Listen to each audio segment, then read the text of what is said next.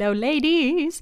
Mitä teille kuuluu? Toivottavasti hyvää. Nyt on marraskuu ja se voi olla monelle haastavaa aikaa, koska no, pimeys, kylmyys, joten muistakaa pitää ekstra hyvää huolta itsestänne. Haluan tähän alkuun heti muistuttaa, että Peppi ja minä, eli Queens by Young Miss Robinson, me ollaan tekemässä teille ihanaa kolmen viikon kestävää verkkokurssia, jossa pääsette syvemmin tutkiskelemaan itseänne, omia rajoittavia uskomuksia, vähän sisäistä työtä ja pääsette sen myötä asettamaan itsellenne selkeät standardit ja periaatteessa tämmöinen kolmen viikon kurssi siitä, että miten voit deittailla selkeästi ja sillä tavalla, että sulla ei mene hermot.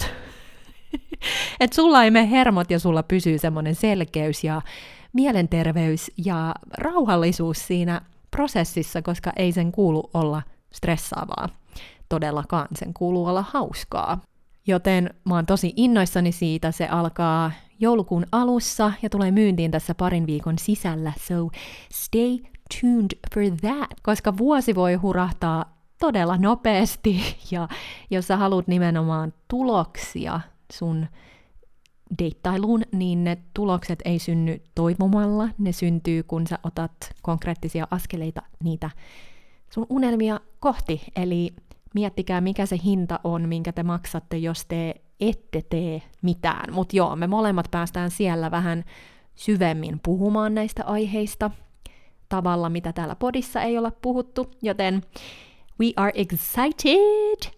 No niin, ja ennen kuin mä hyppään tähän tämän viikon aiheeseen, niin olette varmaan huomanneet, että Helsingin Sanomissa tuli artikkeli tässä hiljattain, jossa no, oltiin mainittu tämä podcast, kiitos siitä, ja heippa vaan kaikille uusille kuuntelijoille, mitä sieltä tuli. Lukasin silleen ohimennen sen artikkelin, ja miten mä nyt lähden kommentoimaan? Mä sanoisin, että se mitä mä sain tosta irti on, että mä oon tosi pettynyt ja vähän surullinen siitä, että edelleen, että nainen sheimaa toista naista, tai naisia ylipäänsä sheimataan, ja naiset tekee tätä itsellensä. Ja nyt niin kuin ihan for real, for real, toi on mun mielestä ihan äärettömän ikävää.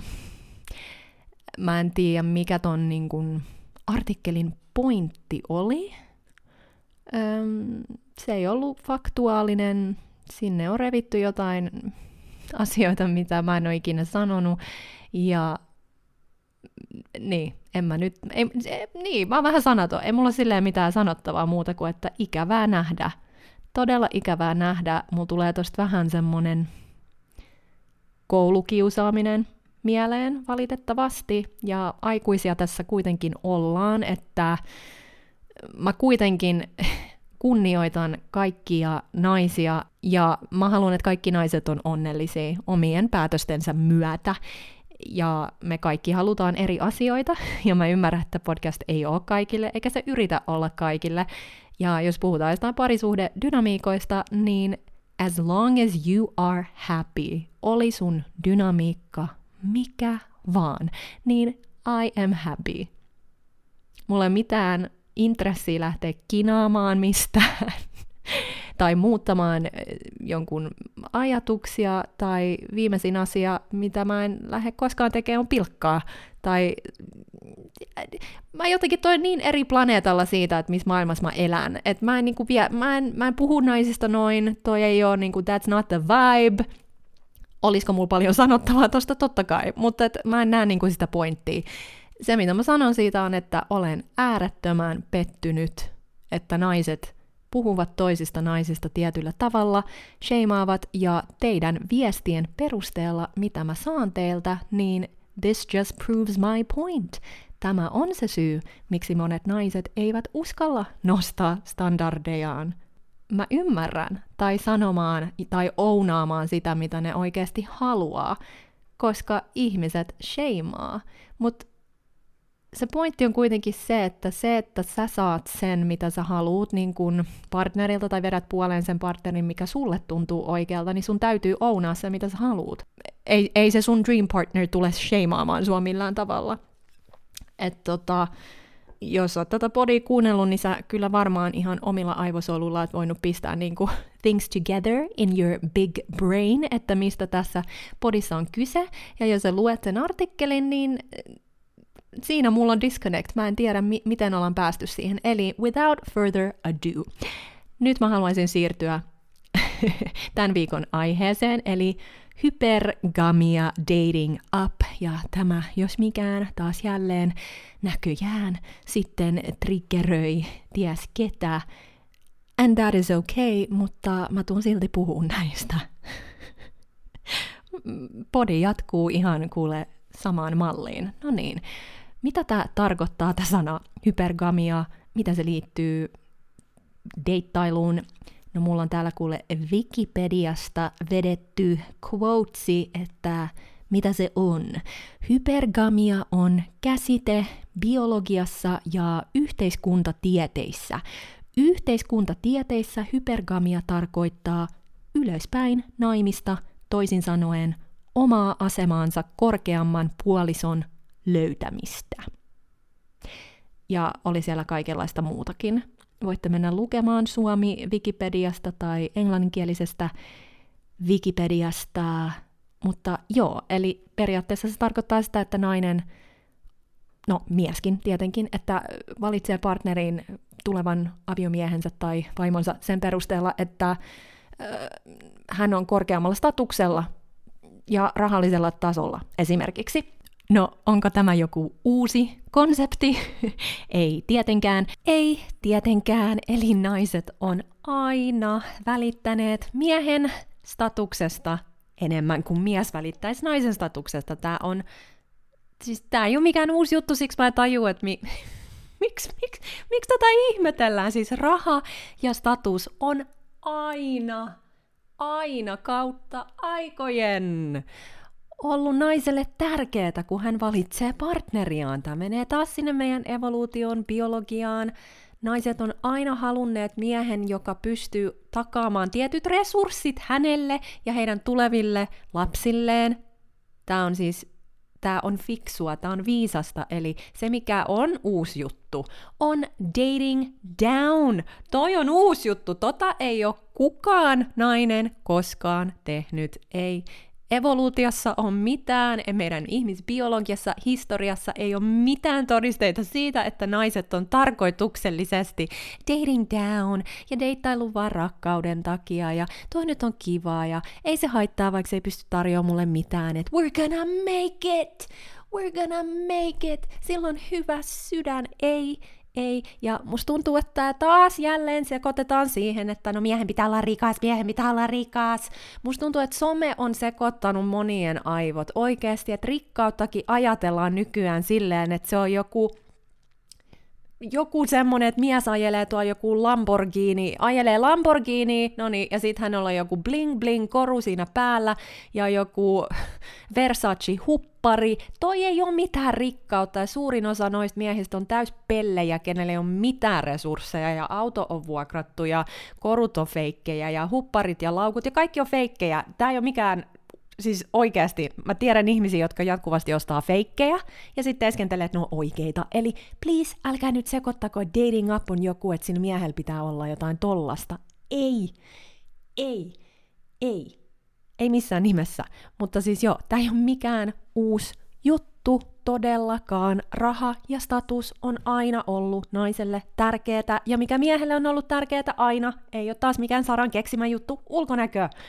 Kauneus Eli tässä on iso osa sitä, että miten me ollaan kautta historian valinneet partnereita. Ja itse asiassa, no iso osa tätä mun podcastia on, että mä todellakin aina on kannustanut ja tulen aina kannustamaan teitä naisia deittaamaan niin sanotusti ylöspäin. Aina. Koska jos me ei deitata ylöspäin, ladies, mihin päin me deitataan? Alasko päin? Mitä tuolla alhaalla on. Are we dating down? Tonne loskaa, multaa, paskaa, mitäs kaikkea tuolta löytyy when we go down? Or shall we go up, maybe?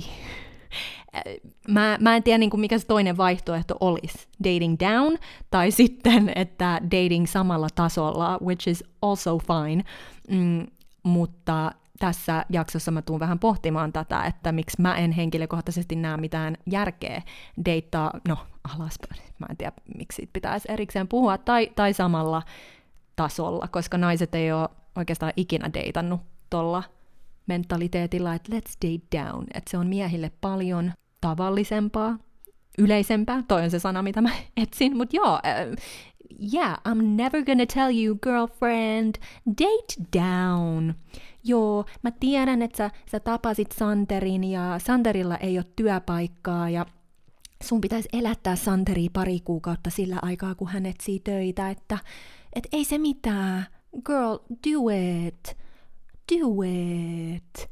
Koska Santerilla on hyvä sydän. Su- kunhan uskot Santerin potentiaaliin, että vaikka kahden vuoden päästä Santeri ei oliskaan löytänyt mitään työpaikkaa ja nyt sä niinku elätätkin häntä täysillä, niin ei se mitään, koska rakkaus, Santeri on hyvä tyyppi, Santerilla on hyvä sydän, ehkä jo, löytyy sitten joku toinen podcast, joka kannustaa sua tohon. Mä en tuu kannustaa. Mä tuun kannustaa teitä käyttää teidän isoja aivoja, jotka ovat täynnä aktiivisia aivosoluja. Joo, mutta siis se on ihan kautta historiaan ollut totta, että tietysti naisille on yleensä ollut miehen status paljon tärkeämpää kuin miehille. Totta kai, ja siis tämä nyt tulee nimenomaan meidän evoluutiosta ja historiasta ylipäänsä, eli back in the day, eihän kukaan nainen edes harkinnut lisääntymistä miehen kanssa, joka ei pystynyt providea eikä ollut esimerkiksi fyysisesti siis niin kuin powerful, voimakas, strong.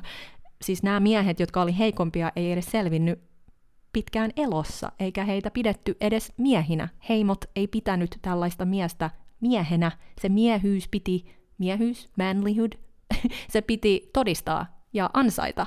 Mutta siis joo, sieltä se on tullut, eli tämä on täysin normaalia, että naiset usein sanoo haluavansa menestyneen miehen, joka voi luoda turvaa kaikin tavoin, myös rahallisesti, ja miehet taas harvoin sanois samaa naisesta.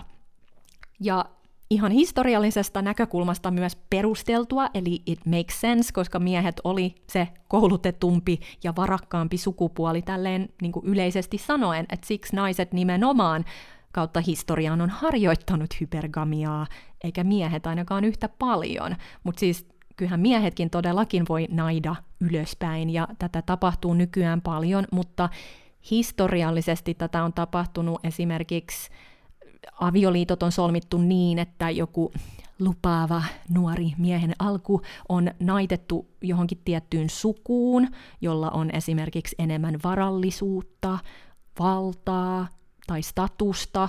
Samalla myös tämän miehen niin kuin oma suku, oman suvun asemaa on myös saatu vahvistettua sen myötä. Eli tämä on myös hypergamia, että ei se vaan ole sitä, että toinen olisi rahallisesti menestynyt, vaan ihan siis, että kirjaimellisesti perheen status tässä maailmassa nostaa myös sinun statusta esimerkiksi. Miettikää vaikka Meghan Markle, joka todellakin on hyvä esimerkki hypergamiasta. Meghan siis oli näyttelijä Hollywoodissa, ei hirveän tunnettu vielä, niin kuin mikään A-list Hollywood celebrity. Mm, hän meni naimisiin with British royalty, darling, with Prince Harry. Ja usein tuollaisissa royalty-piireissä, usein siellä mennään sen oman piirin sisällä naimisiin. Eli toi on poikkeus, toi ei ole se yleinen tapa, että joku niin sanottu ulkopuolinen tai niin sanotusti matalemmasta statuksesta tulee kehiin jostain ihan eri maailmasta ja sitten mennään silleen naimisiin. Ja tohon ei kyllä moni pystyisi, tuohon, mitä Megan teki, että kyllä se vaatii naiselta todella paljon. Toinen esimerkki, no tästä voidaan olla monta eri mieltä, koska ei kukaan nyt voi tietää, että tekikö täm, Johanna tämän tietoisesti vai ei, mutta siis Johanna ja Rennie Harlin. Että no, tämä on myös huomannut, että niin kun, jotenkin, että yhteiskunta hyväksyy hypergamian silloin, kun se on tapahtunut niin sanotusti vahingossa. Ja siis I love Johanna ja Rennie Harlin. I love their love. I'm obsessed. Ne on perfect, for each other, ja mä fiilaan niitä, niiden, sitä ohjelmaa niin kuin tippalinssissä ihan siis I'm a fan. Niin jotenkin, miksei Johannaa niin sanotusti sheimata tästä, on ehkä tämä nyt on mun spekulointi, jos teillä on jotain ajatuksia, I would love to hear them, on ehkä se, että se jotenkin silleen niin kuin vahingossa tapahtuu. Että no, ne nyt vahingossa sattu tapaa toisensa siellä elokuvan kuvauksissa, ja oli kipinä spark, and next thing you know, they're in love. Et silloin se on ihan täysin hyväksyttävää. Tai että joku nainen on niinku vaikka tavannut jonkun miehen eikä ole niinku tiennyt tämän miehen taustasta yhtään mitään ja sitten turns out hän onkin joku biljonääri tai prinssi tai joku perinnyt jotain triljoonia, niin silloin se on fine. Mutta se ei missään nimessä, ei missään nimessä olisi fine, jos Johanna olisi jotenkin, mä nyt käytän Johanna esimerkkinä, it could be anybody, mutta että jos joku nainen nyt olisi vaikka sanonut, että itse asiassa minä päätin nostaa standardini itselleni, ja se standardi on nyt tämä, että minä menen tietyn tasoisen miehen kanssa dateille. Ja jos hän ei ole sillä tasolla, mä en mene sinne dateille, eikä se ole mitään ketään vastaan, this is my standard, niin huh, huh, huh. Ladies, Taas jälleen teidän viestien perusteella ja oman kokemukseni perusteella voin tietää, että jos sä vähänkään vihjailetkaan sitä, niin sinä olet, what's the word ladies, sanotaan se yhdessä. Gold digger! She's a gold digger! Mm mutta sä et ole gold digger, jos se on niinku vahingossa tapahtunut. Et siksihän Meganista ei oikein niinku tykätty esimerkiksi, koska kyllähän nyt kaikki tietää Prince Harryn statuksen, ei tämä ole mikään salaisuus, niin totta kai Megan sai hirveästi heittiä. Just think about it. No joo, mutta mitä tämä hypergamia tarkoittaa nykyään 2023-luvulla, koska nythän monilla naisilla on aivan yhtä a- hyvä asema if not better, kuin miehillä rahallisesti ja statusta ja maailma on auki naisille aivan eri tavalla kuin ennen. Siis mä uskon, että tämä on niinku parasta, me naiset eletään nyt niinku parasta aikaa. Tämä on paras aika olla nainen, vaikka totta kai there's always work to be done ehdottomasti, mutta siis jos nyt katsotaan historiaa, niin kyllä tämä on paras aika meillä on ihan niin kuin endless possibilities. I love it, I love it. Ja mä oon super duper ylpeä Suomesta nimenomaan. Silloinkin kun mä asun Jenkeissä, totta hitossa mä ylpeilin sillä, että Suomessa on naispresidentti ollut ja, ja pääministerit ja kaikki. Että kyllä ulkomailla katsotaan Suomea niin kuin silleen, että wow, jos puhutaan niin kuin nyt ihan ainoastaan naisten mahdollisuuksista, ei mistään muusta mahdollisuuksista. Joo, mutta siis tämän, näiden kaikkien, kaikkien mahdollisuuksien myötä, niin eihän se miehen status ole enää yhtä tärkeää. Ja nyt kaikki sitten deittaa vaan rakkauden perusteella, eikä minkään muun.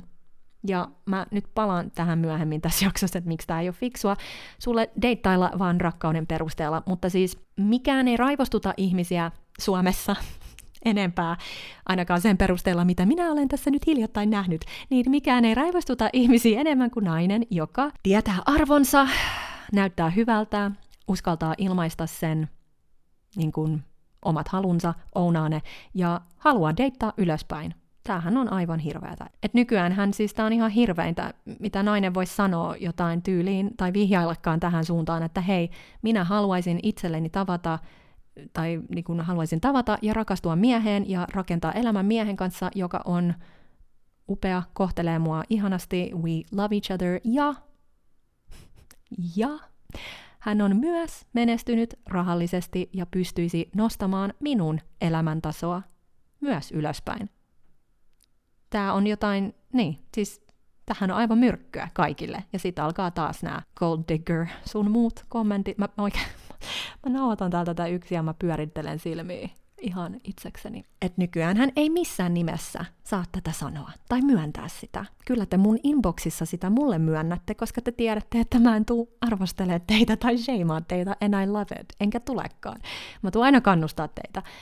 Mutta ei, ei missään nimessä saa ajatella avioliittoa silleen, että siinä jotenkin etenisi elämässä niin kuin korkeammille tasoille. Et silloin saat ehdottomasti joku narsisti ja sä ajattelet vaan omaa etua.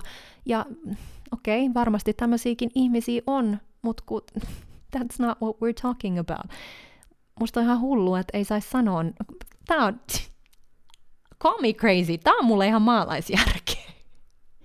Mä oon elänyt tätä jo niin pitkään ja mun ympärillä on tätä, että tota, kaikki tietysti saa tehdä mitä haluaa, mutta mä en ik- siis, ja jos joku haluu, niin kuin, ei halua date up, niin luuletteko te, että mä oon rääkymässä jollekin siitä, että mitä hänen pitäisi tehdä?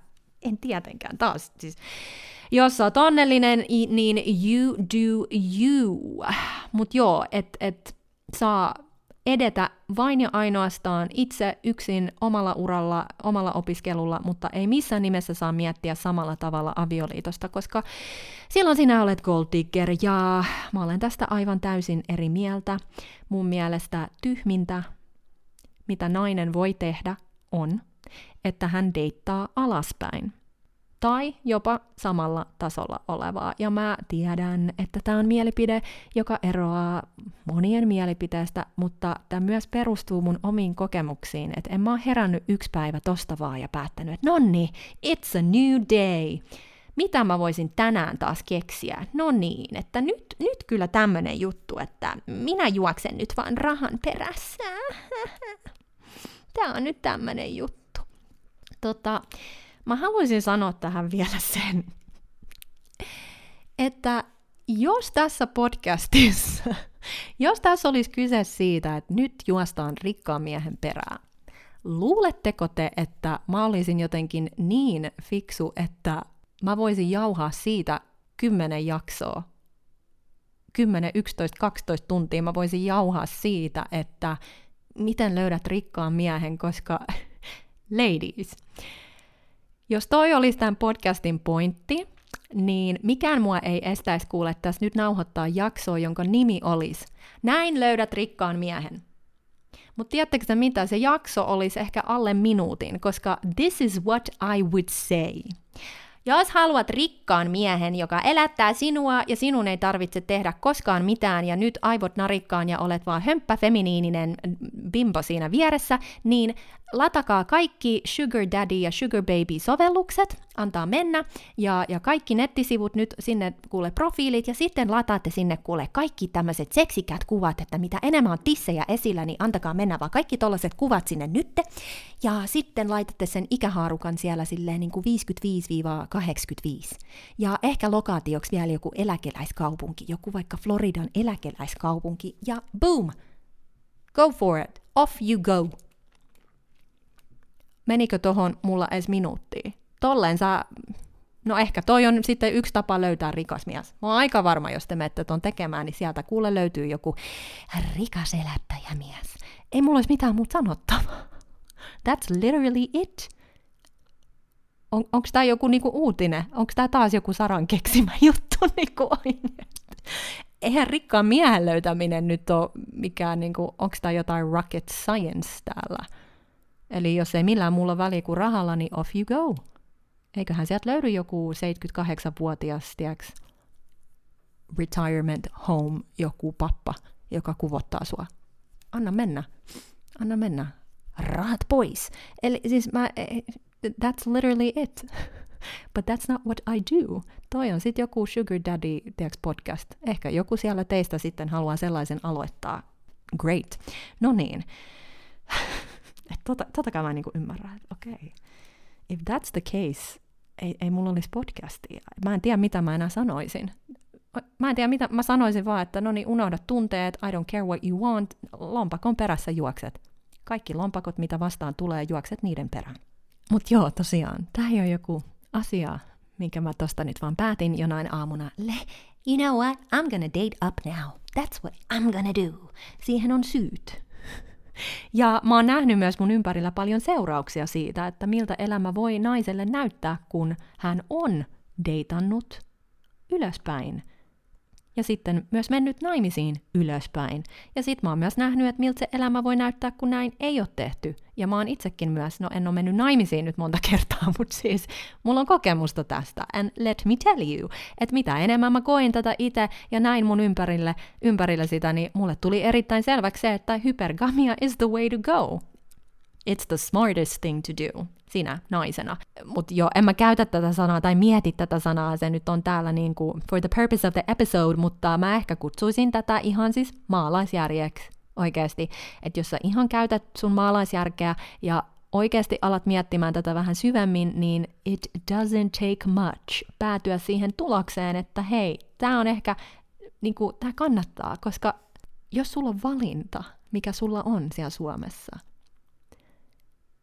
deittaaks mä mieluummin miestä, jolla on jotain tiettyä varallisuutta, vai deittaaks mä vaikka köyhää miestä? Sulla on valinta.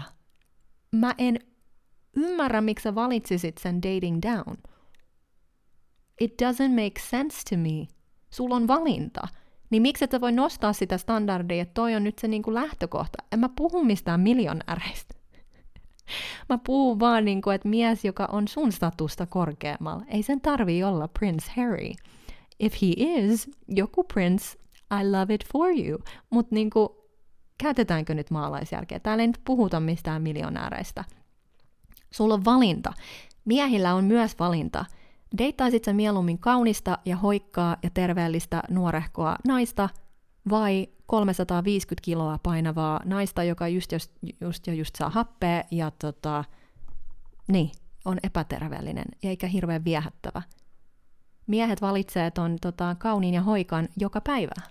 Sheimataanko miehiä siitä? Onko kukaan tuo sanomassa, niin kuin miehet sanomassa toisille, bro, that's crazy, that's crazy, sun pitää nyt vaan deittaa rakkauden perässä. Miksi et sä meet tämän 350 kiloa painavan naisen kanssa deiteille? Sitten mies sanoo, I don't feel attracted to that. Okei, okay, that's fine. Ka- ka- that's fine.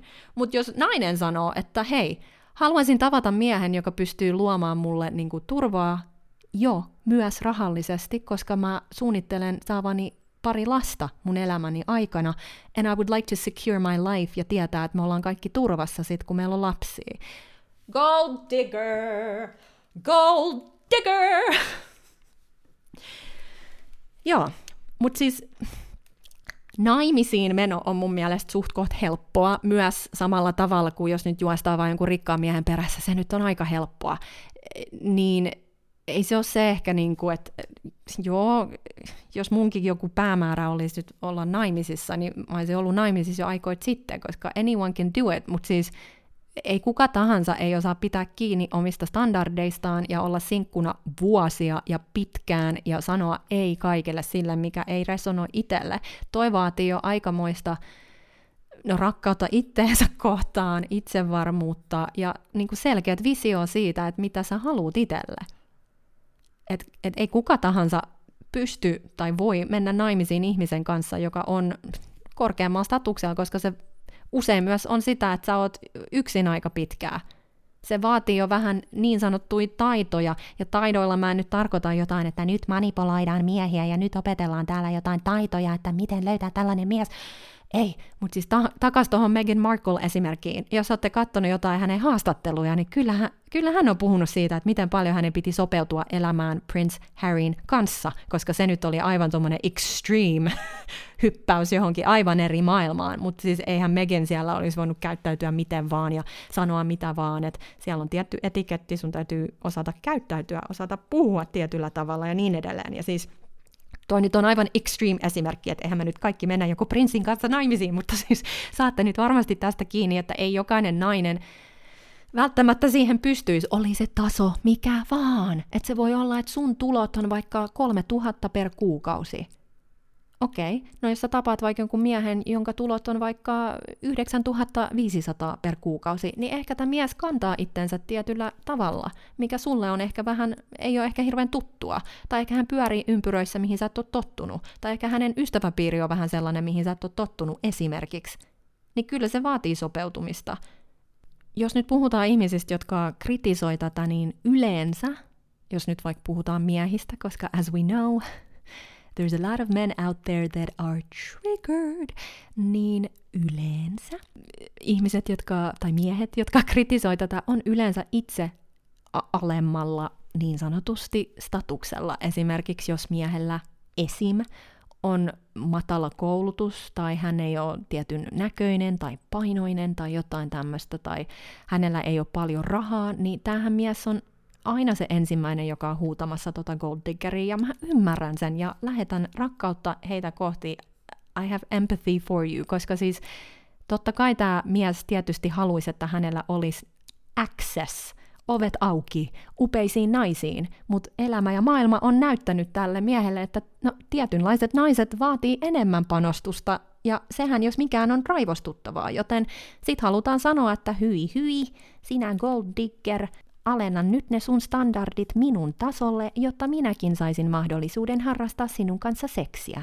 Et totta kai se on raivostuttavaa, jos naiset valitsis ainoastaan menestyneitä kumppaneita, niin sehän tarkoittaa, että ei niin kuin kaikilla miehillä olisi mahdollisuutta löytää no, tietynlaista naista, tai ehkä ei, ei edes parisuhdetta.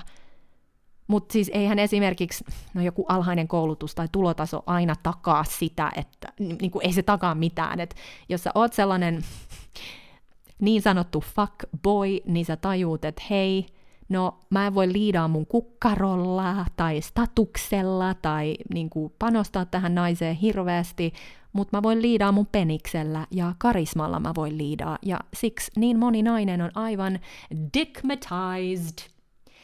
Dickmatized, ei hypnotized, vaan dickmatized väärän miehen kanssa, koska nämä miehet yleensä tietää, mitä sanoa ja which buttons to push ja miten manipuloida naista ja tehdä – mitä tehdä, koska ei heillä ole mitään muuta, millä liidaa.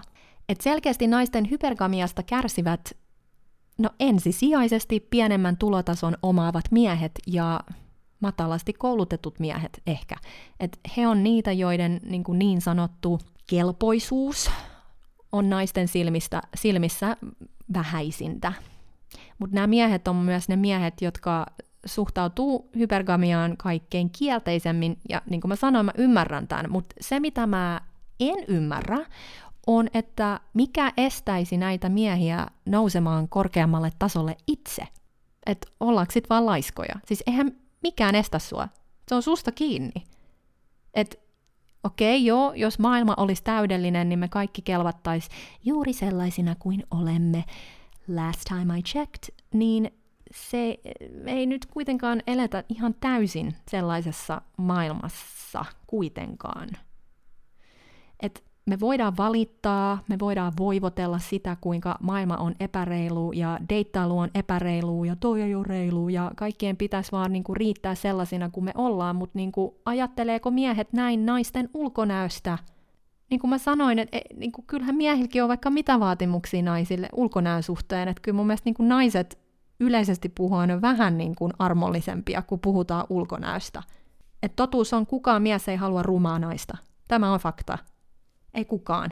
Kaikki haluaa kauniin ja terveellisen naisen. Et onks nämä miehet sit jotain beauty diggers? Hyi hyi, beauty digger.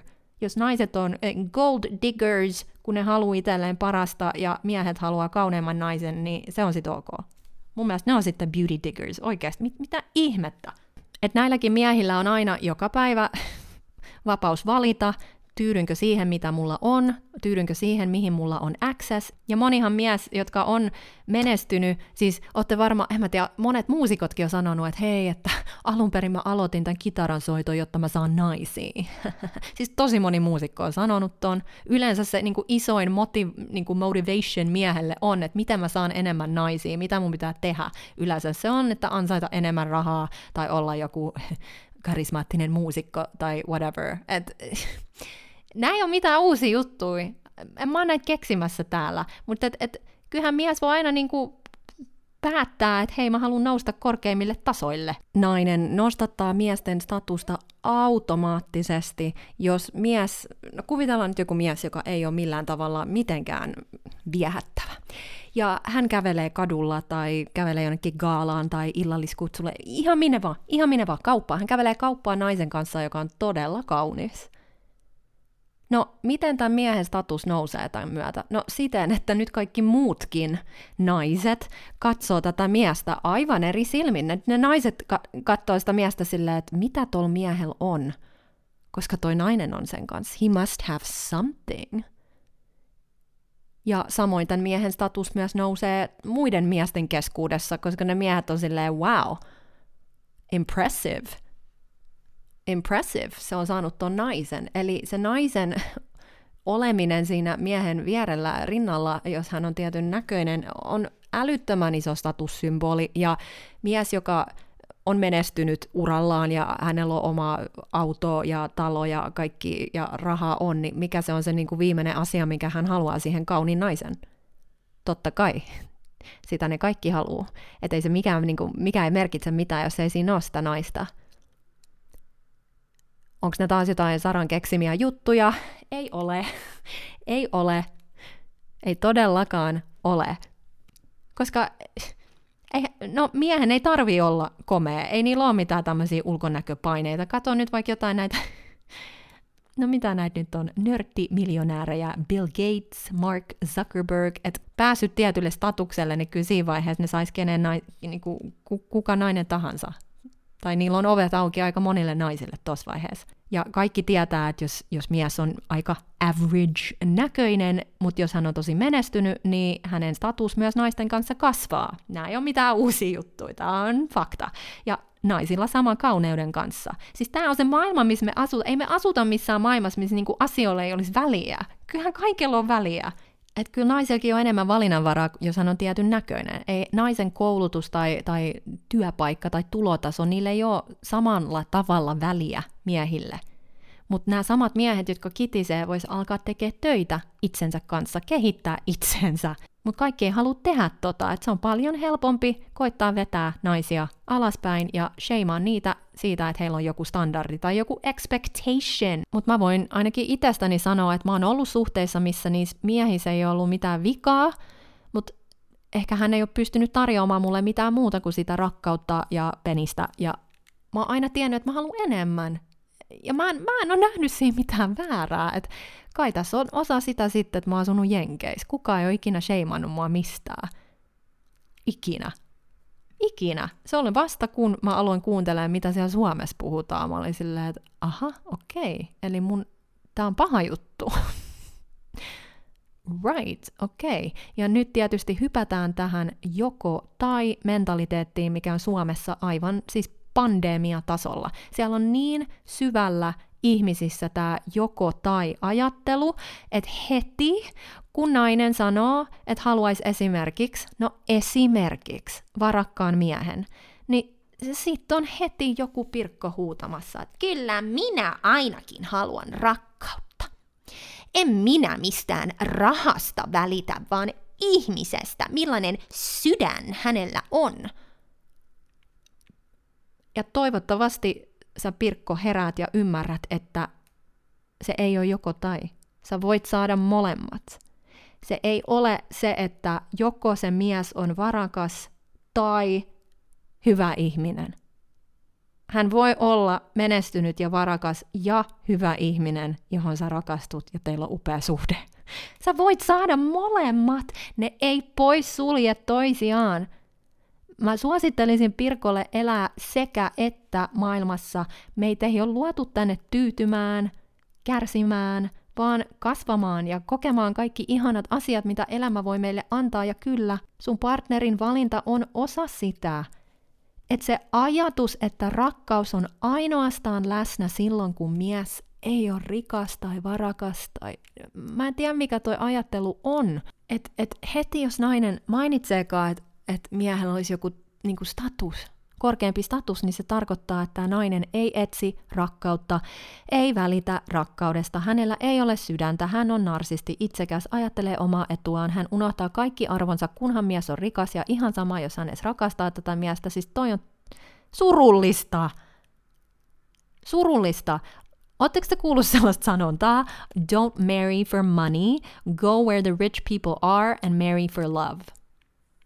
Eli älä mene naimisiin rahan takia, vaan mene sinne, missä rikkaat on, ja mene rakkauden perusteella naimisiin. Onko toi nyt oikea käännös? Ja toi nyt, no, toi nyt on vähän tuommoinen kärjistetty, mutta siis ton ytimessä on niinku se, että jos sulla on joku tietty standardi, niin sä annat mahdollisuuden vaan miehille who meet that standard. Ja sitten siitä eteenpäin sä deittaat ihan niin kuin normaali ihminen deittaa. Okei, okay kuka kohtelee mua hyvin, kenen kanssa mulla klikkaa, kenet mä näen niin kuin, aviomiehenä, kenen kanssa mulla on samat arvot. Siis that's just the standard, mutta ethän se sen jälkeen niin kuin, deittaa tuo silleen, että ihan sama, ihan sama, ihan sama, ihan sama.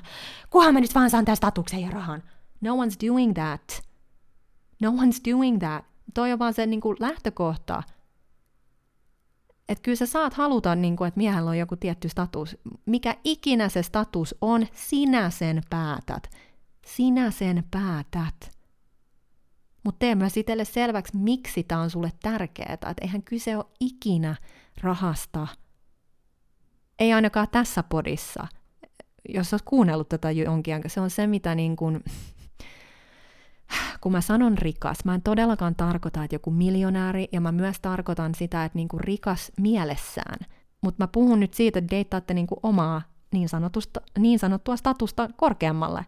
Mutta Rakkaus ei ole ikinä, eikä tuu ikinä, maksamaan laskuja. Rakkaus ei maksa terveydenhuoltolaskuja. Rakkaus ei tuo sulle apua, kun sulla on kaksi rääkyvää lasta. Toinen oksentaa ja paskoo lattialle ja toinen repii sua, sun nänniä ja sä oot siellä yksin. Rakkaus ei osta sulle lastenhoitoa, apua, jos sä vaikka asut jossain eri kaupungissa, missä ei ole perhettä, kukaan ei pääse sua auttamaan.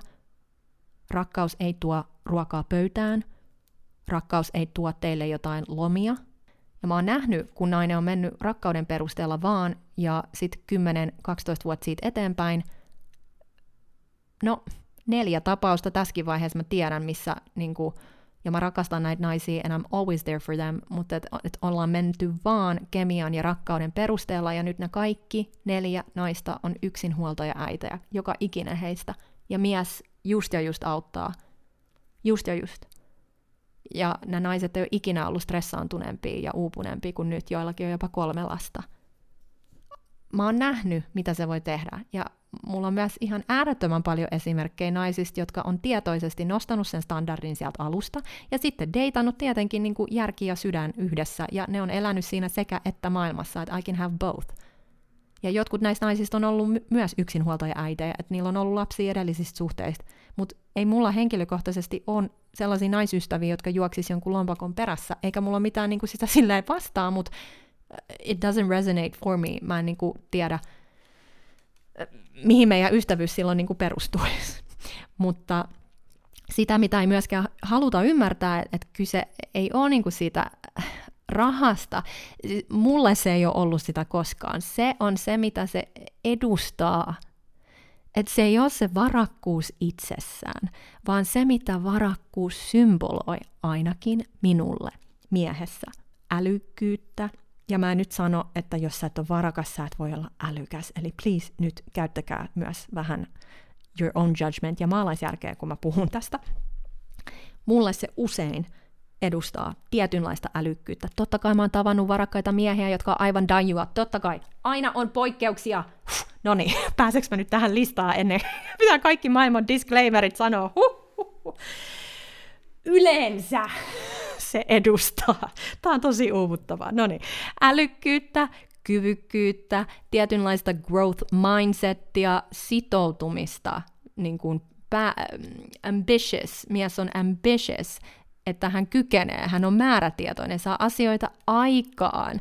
Että kun miehellä on tietyt piirteet, niin se varakkuus usein tulee luonnostaan. Että jos sulla on kaikki nuo piirteet ja sä et ole menestynyt, niin sit siellä on joku muu, joka junnaa.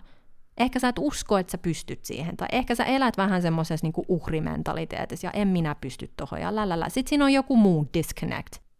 Ja kun puhutaan näistä piirteistä, niin kuin maskuliinisuudesta ylipäänsä, siinähän tulee, siis se ei ole mikään sattuma, että todella usein, jos miehellä on joku tosi high level duuni, hän on joku CEO of a company tai hänellä on paljon vastuuta, niin eihän hän ole sinne statukseen tai sinne niin kuin korkea, korkeaseen työasemaan päässyt tosta vaan. Hänellä on tietyt piirteet ja mä ihannoin miehessä sellaista leadership, kykyä tehdä päätöksiä, ottaa vastuuta tosi paljon, koska tämä mies tuo ne piirteet myös parisuhteeseen, sitä maskuliinisuutta ja leadership ja tota kaikkea, että nyt puhutaan piirteistä, kun miehellä on ne piirteet, hän pitää hyvää huolta myös itsestään, omasta mielestään, kehostaan.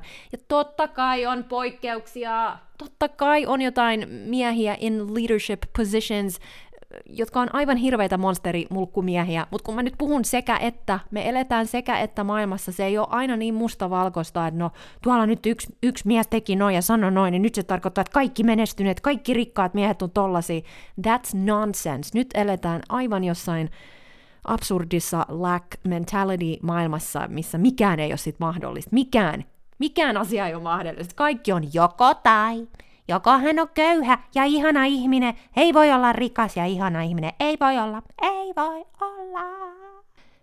Mutta jos mies on esimerkiksi laiska, e- ei ole hirveän määrätietoinen tai kunnianhimoinen, that's fine, sekin on hänen päätös, mutta on aika toden, epätodennäköistä, että hänestä koskaan tulisi menestynyt tai, tai varakas, ja jos hän nyt pystyisi vetää puoleen jonkun upean naisen, despite those qualities, niin sitten hän käyttää jotain muuta charmia siellä tai jotain manipulaatiota ehkä tai penistä tai jotain.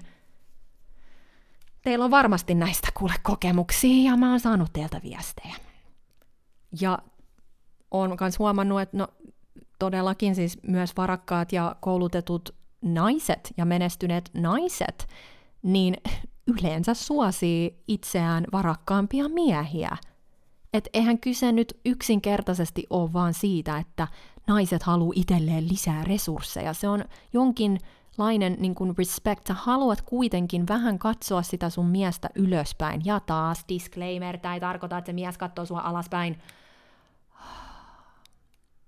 Mutta joo, mä, mä ennemminkin ymmärrän tämän niin, että varakkuus on merkki siitä, että se kyseinen ihminen on älykäs ja kyvykäs, ja se varallisuus on ehkä niin kuin semmoinen eräänlainen mittari, joka tuo niin kuin tämän älykkyyden ja kyvykkyyden esiin.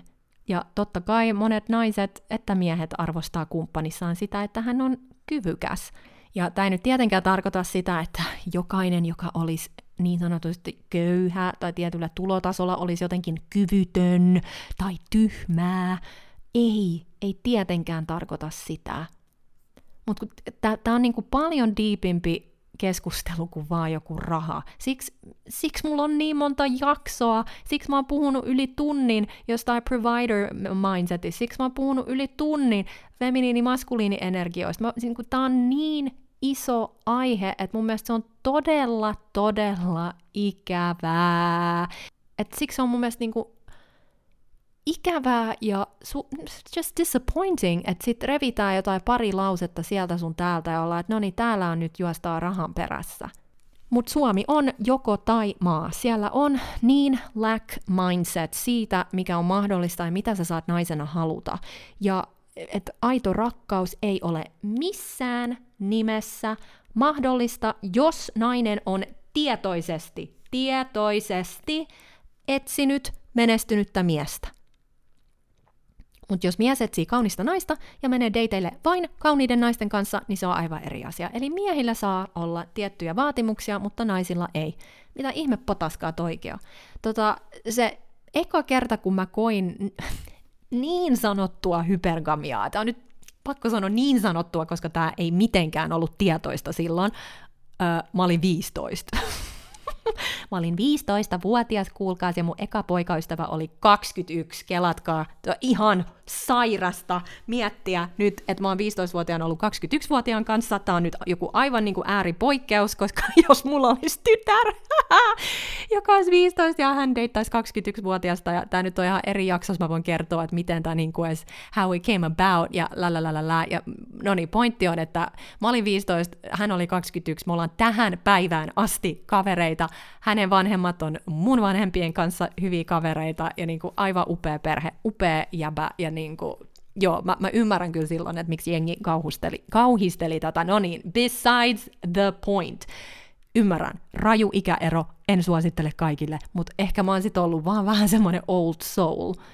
Old soul, että no joo, oli mitä oli, mutta mä nyt kerron tätä mun, mun storia täällä. No niin, me oltiin kaksi vuotta yhdessä, ja tota, niin siis tietysti mä olin silloin ysillä ysiluokalla tai menos lukioon, niin okei, okay, mitä 21-vuotias äh, Jannu voi, voi silloin näyttää mulle? No okei, okay. Hänellä oli auto, uh, so cool, hänellä oli auto, uh, me pystyttiin mennä minne, halu, minne, minne vaan, whenever we wanted, me käytiin ulkona syömässä, ja siis tämähän oli aivan täysin siis provider mindset mies, tajusiks mä silloin mitään näistä asioista? En, mutta mut oltiin aina kasvatettu siihen, että miehen kuuluu olla herrasmies ja mies maksaa ja näin, eli tämä ei ollut asia, mistä puhuttiin, tämä ei ollut asia, mitä mä edes niin mietin, it just was what it was.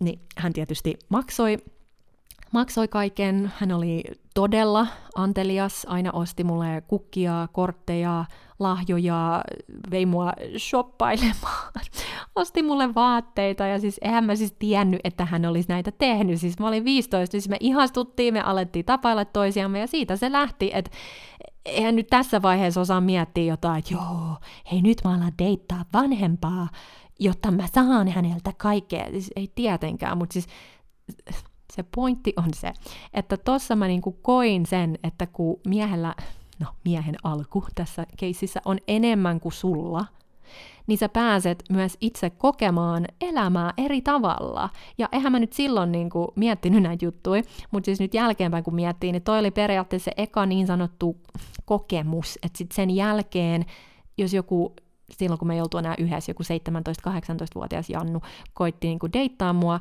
mun oli tosi vaikea niin kuin innostua siitä samalla tavalla, koska ne ei sit pystynyt tarjoamaan mulle muuta kuin seksiä ja seuraa, ja siis ei siinä mitään, ei nyt pidäkään silleen niin kuin mitään tarjoa.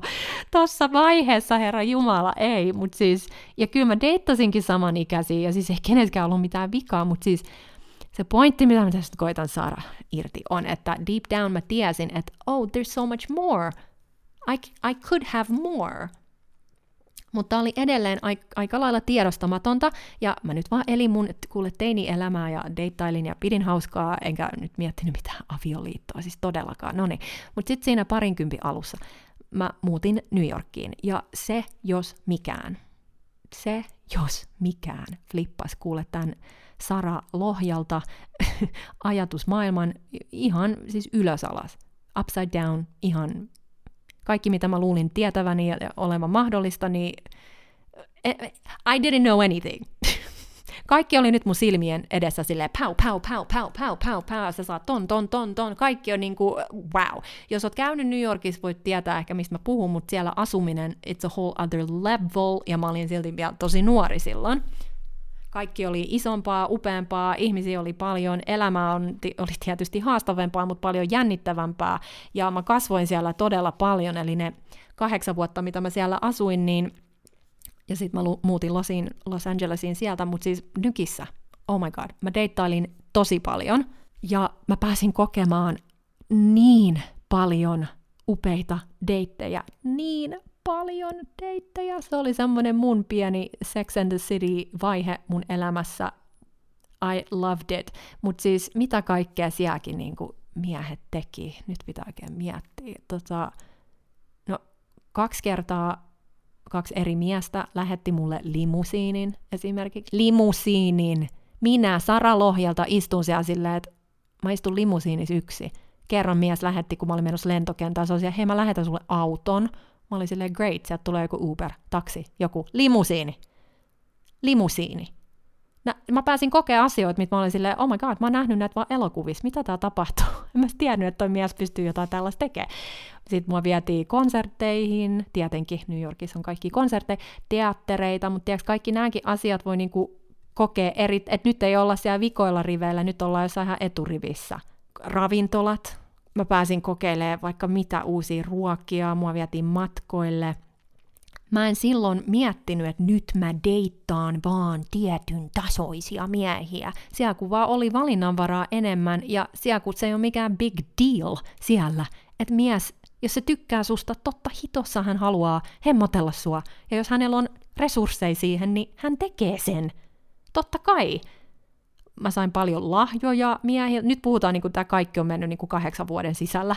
8-10, no joo, kyllä tätä jatkuu myös siis losissa.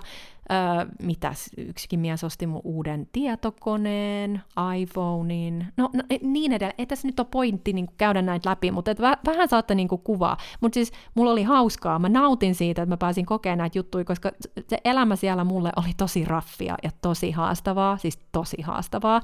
Mutta siinä mä aloin huomaa, että et olipa niin iso disconnect Suomeen. Että joskus sit sitä kuuli niin tutulta, että mitä siellä niin Suomessa tapahtuu, ja eihän mä olisi kertonut kaikille näistä jutuista, koska mä olisin, että, että en mä, tässä on vaan niin semmoinen disconnect, että mä en edes tiedä, miten jakaa näitä asioita. Totta kai mä jaoin näitä sit mun kavereille siellä nykissä, eikä kukaan siellä ollut silleen, että onpa crazy. No, oli nyt jotkut asiat aika, oh, niin limusiini nyt oli aika crazy, mutta siis Suomessa edelleen niin käytiin jossain niin bisse-treffeillä, kahvideiteillä, ja sitten mies ei edes tarjoa. Ei edes tarjoa niin deittejä eikä naiset edes oikein silleen halunnut. Sen mä kyllä sanon, että mulla ei ollut mitään vaikeuksia vastaanottaa. Mä en tiedä mikä juttu toi on, mutta siis mulla ei, mulla, no ehkä miten mut on kasvatettu. Kulttuuri, en mä tiedä, mutta siis, et, siis kun mä oon puoliksi suomalainen, puoliksi azerbaidsanilainen, mutta mulla ei ole ikinä ollut mitään ongelmaa, että oh my god, nyt kun mä oon vastaanottanut näin paljon, nyt mä oon tuli jotain velkaa. Siis mun muistan, mun niinku Suomi-kaverit kysyikin kerran, että miten niin, että sä meet jonnekin ulos ja mies tarjoaa sulle drinkin, eikö sulla ole semmoinen olo, että sä oot sille jotain velkaa? Sitten mä olin ihan niinku, mä olisin, että tää? Mitä mä olisin sille velkaa? En mä mitään kenelläkään velkaa. Ei, siis mä otan vaan sen vastaan ja kiitän. What? I don't get it. I really don't get it.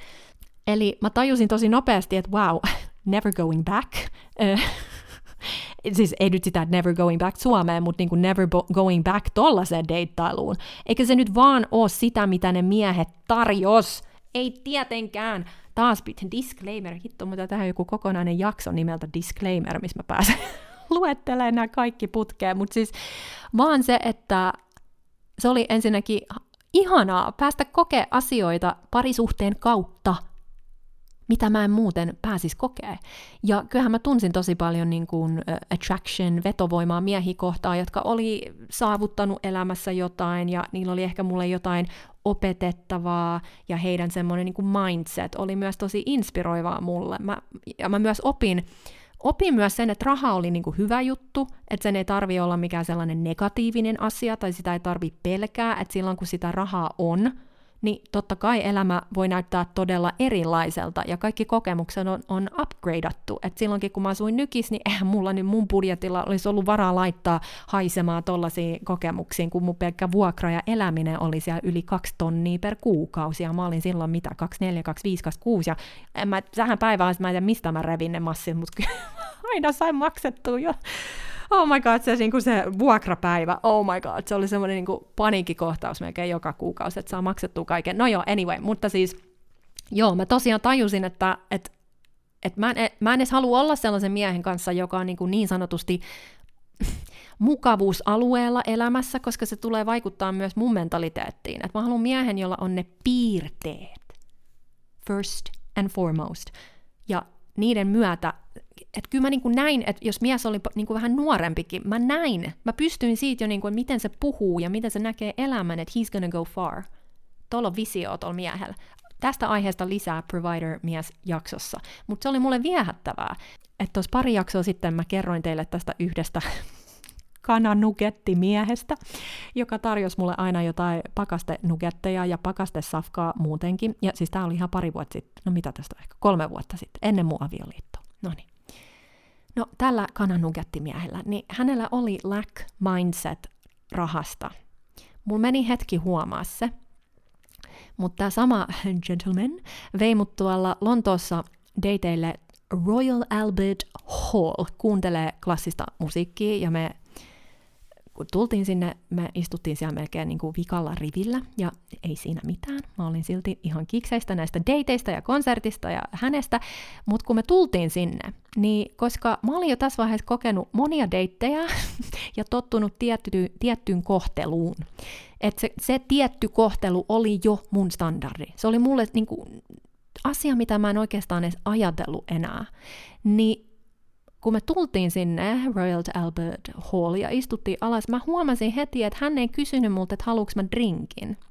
ennen konsertin alkua, koska siis kaikki niin kuin teatterishowt, missä mä olin käynyt miehen kanssa ever dateilla, niin me aina juotiin joku lasi champagnea ennen sitä, että se oli osa sitä kokemusta, ja ne miehet oli sellaisia, jotka tajus tämän, niin tämä mies ei tarjonnut siis edes vettä, tai kysynyt, haluuks mä edes vettä, vaan me mentiin suoraan istumaan.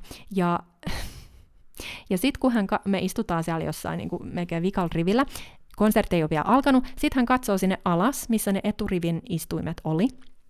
Niin tämä kananukettimies sanoi mulle, että katso Sara noita eturivin tyyppejä.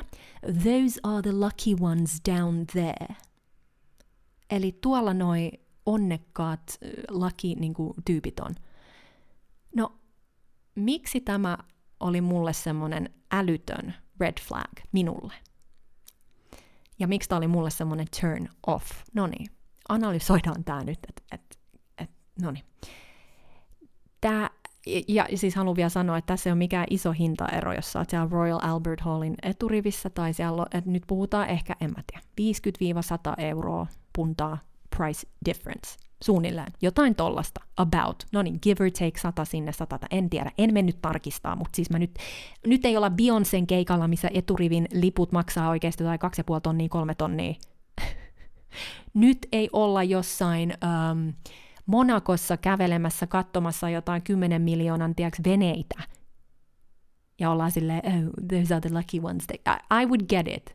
Nyt ei olla jossain 200 huoneen mansion palatsissa. Niin kuin, we're just at a klassisen musiikin konsertissa, ihan perusilta. noni, noni, noni. Mä tajusin, että, että tämä mies näkee ton, ton varakkuuden asiana, mikä on joku niin kuin matter of luck, onnesta kyse, että hänellä ei olisi tuohon mahdollisuutta, koska tämä sanon, että kaikki miehet, joilla on ollut tietty status, ketä mä oon deitannut, niiden suusta ei edes tulisi tuollaista lausetta ikinä mistään, että ne kattois jotain asiaa ja miettis, että miten, mille tasolle mun pitää nousta miehenä, jotta toi tulisi mulle, toi olisi mulle helppoa, jotta mä saisin ton. Kukaan ei ole silleen, oh, those are the lucky ones down there, mm, vitsit. Me, me ollaan sitten täällä ylhäällä unlucky. Mm, tuolla noin lucky. Se oli mulle tosi turn off ja tosi mielenkiintoinen kommentti, mitä mä analysoin tosi pitkään, koska mä olin silleen, mm, okay, interesting. Kyse ei ollut siitä, disclaimer, että olisiko hänellä varaa siihen, vaan siitä, että hän ei haluaisi yrittää päästä tohon. Ja kyllähän se selvisi mulle myöhemminkin monilla muilla tavoilla, sit kun me puhuttiin hänen työstä ja niin edelleen, että niinku, se pysyy jumissa tuolla tasolla for the rest of his life. Se oli jotenkin niin defeated, niin kuin lannistunut kuin se sanoton, ja siinäkin niiden, niiden kananukettien lisäksi niin kuin mä, mä tiesin, että no way, että vaik, okay, vaikka tämä mies voittaisi huomenna lottovoiton, ja hänestä tulisi nyt miljonääri, se on se mindset. It's the mindset. Ja siinä mä taas niin kuin tajusin, että I don't care – kuinka ihana ja lämmin ja huomaavainen ja kohtelias toi mies on, ei ole mitään häntä niin kuin ihmisenä vastaan. Mutta se suhde hänen kanssaan olisi ollut sitä, että mä koitan aina nousta, nostaa sitä ylemmäs ja haippaa sitä ja oh it's okay ja, uh, joten, ja se on uuvutta, I'm not doing it. Sanotaan vaikka, että sinä naisena ansaitset enemmän ja oot tottunut tiettyyn lifestyleen, niin sit se oot sinä, joka joutuu sit aina niinku maksamaan suurimman osan, joo, mutta mieti sen miehen mindsetti. Ei se ole raha, it's the poor mindset behind it. Ja mä en nyt taas puhu rikkaudesta rahallisesti. Tällä miehellä oli niinku köyhä mindset. Että kaikki niinku vähänkin hienompi juttu oli jotenkin niinku, oh that's not for me. That's not for me, that's for them. Mutta siis koko maailma on rakennettu enemmänkin siihen, että miehillä on helpompi menestyä. Esimerkiksi mies saa lapsen, hänen vaimo saa lapsen. Ei tämä vaikuta miehen niinku uraan mitenkään. Tämä koko maailma on rakennettu for men to succeed. Et you mean to tell me, että mun pitäisi respect you? Jo, no niin, no niin, saatte, saatte tässä nyt vähänkin kananugettimies ei ollut mulle. Mä haluan miehen, joka on jo siellä, koska nimenomaan se mindset ja ne piirteet ja se kunnianhimo, ne on asioita, joita ajan, myö- ne ajan myötä automaattisesti tuo rahaa. Ja mä haluan tässä elämässä kokea kaiken. Mä en ikinä ole hävennyt sanoa sitä I love luxury. Siinä ei ole mitään vikaa. Mä oon sinkkuna kokenut jo kaikenlaista ja matkustanut ja näin tietyllä tasolla.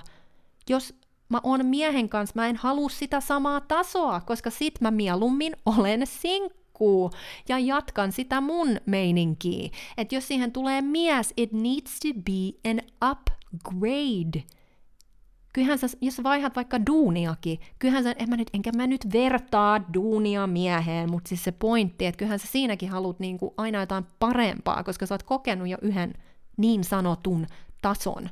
Mutta kun jotenkin tää, ihmisten on niin vaikea ajatella tätä, että sä voit ajatella noin ja silti deittaa niinku rakkaudella myös, myös, kun se ei oo se joko tai.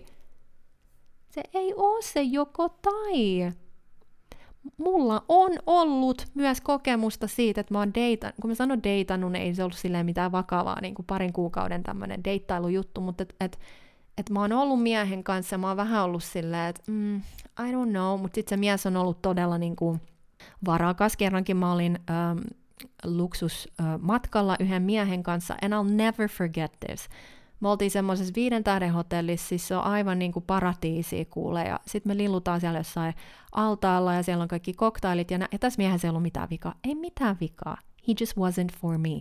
Ja mä muistan, me oltiin siellä altaalla, ja mä tiesin, että se mies haluaisi jotenkin nyt, että mä uin hänen luo, ja sitten me ollaan siinä silleen lovey-dovey ja näin, and I couldn't do it. Ei siksi, että mies oli jotenkin ällö. I just couldn't do it, kun se ei tullut mulla jotenkin luonnostaan. Ja mä muistan, ja tästä on varmaan jo yli kymmenen vuotta, mä muistan silloin, että mä mietin, että mä en halua mitään tätä, jos tässä ei ole rakkautta. Ja mä en, tää ei ole mies, ketä mä rakastan tai ehkä edes pystyn rakastaa. Ei siksi, että se oli jotenkin tehnyt mitään väärin tai ei, se ei vaan ollut mulle. Ja mä muistan se niin kuin disconnect mulle, että oh my god, että mä oon tällaisen lomalla, missä moni nainen ehkä haluaisi olla ja kaikki on ihanaa ja upeata, mutta mä oon tää miehen kanssa, jota mä en rakasta. Ei se nyt näinkään voi olla. Et, et kaikki, mitä mä teille puhun ja jaan, ladies, mulla on ollut se kokemus ja mä oon oikeasti miettinyt näitä juttuja. Ja sit mä oon tonkin myötä, monien muidenkin kokemusten myötä miettinyt, että no mut miksen mä sais vaikka tätä tiettyä tasoa, koska tässä se nyt on, tässä mä elän sitä here I am täällä palmujen alla, kuule cocktail kädessä.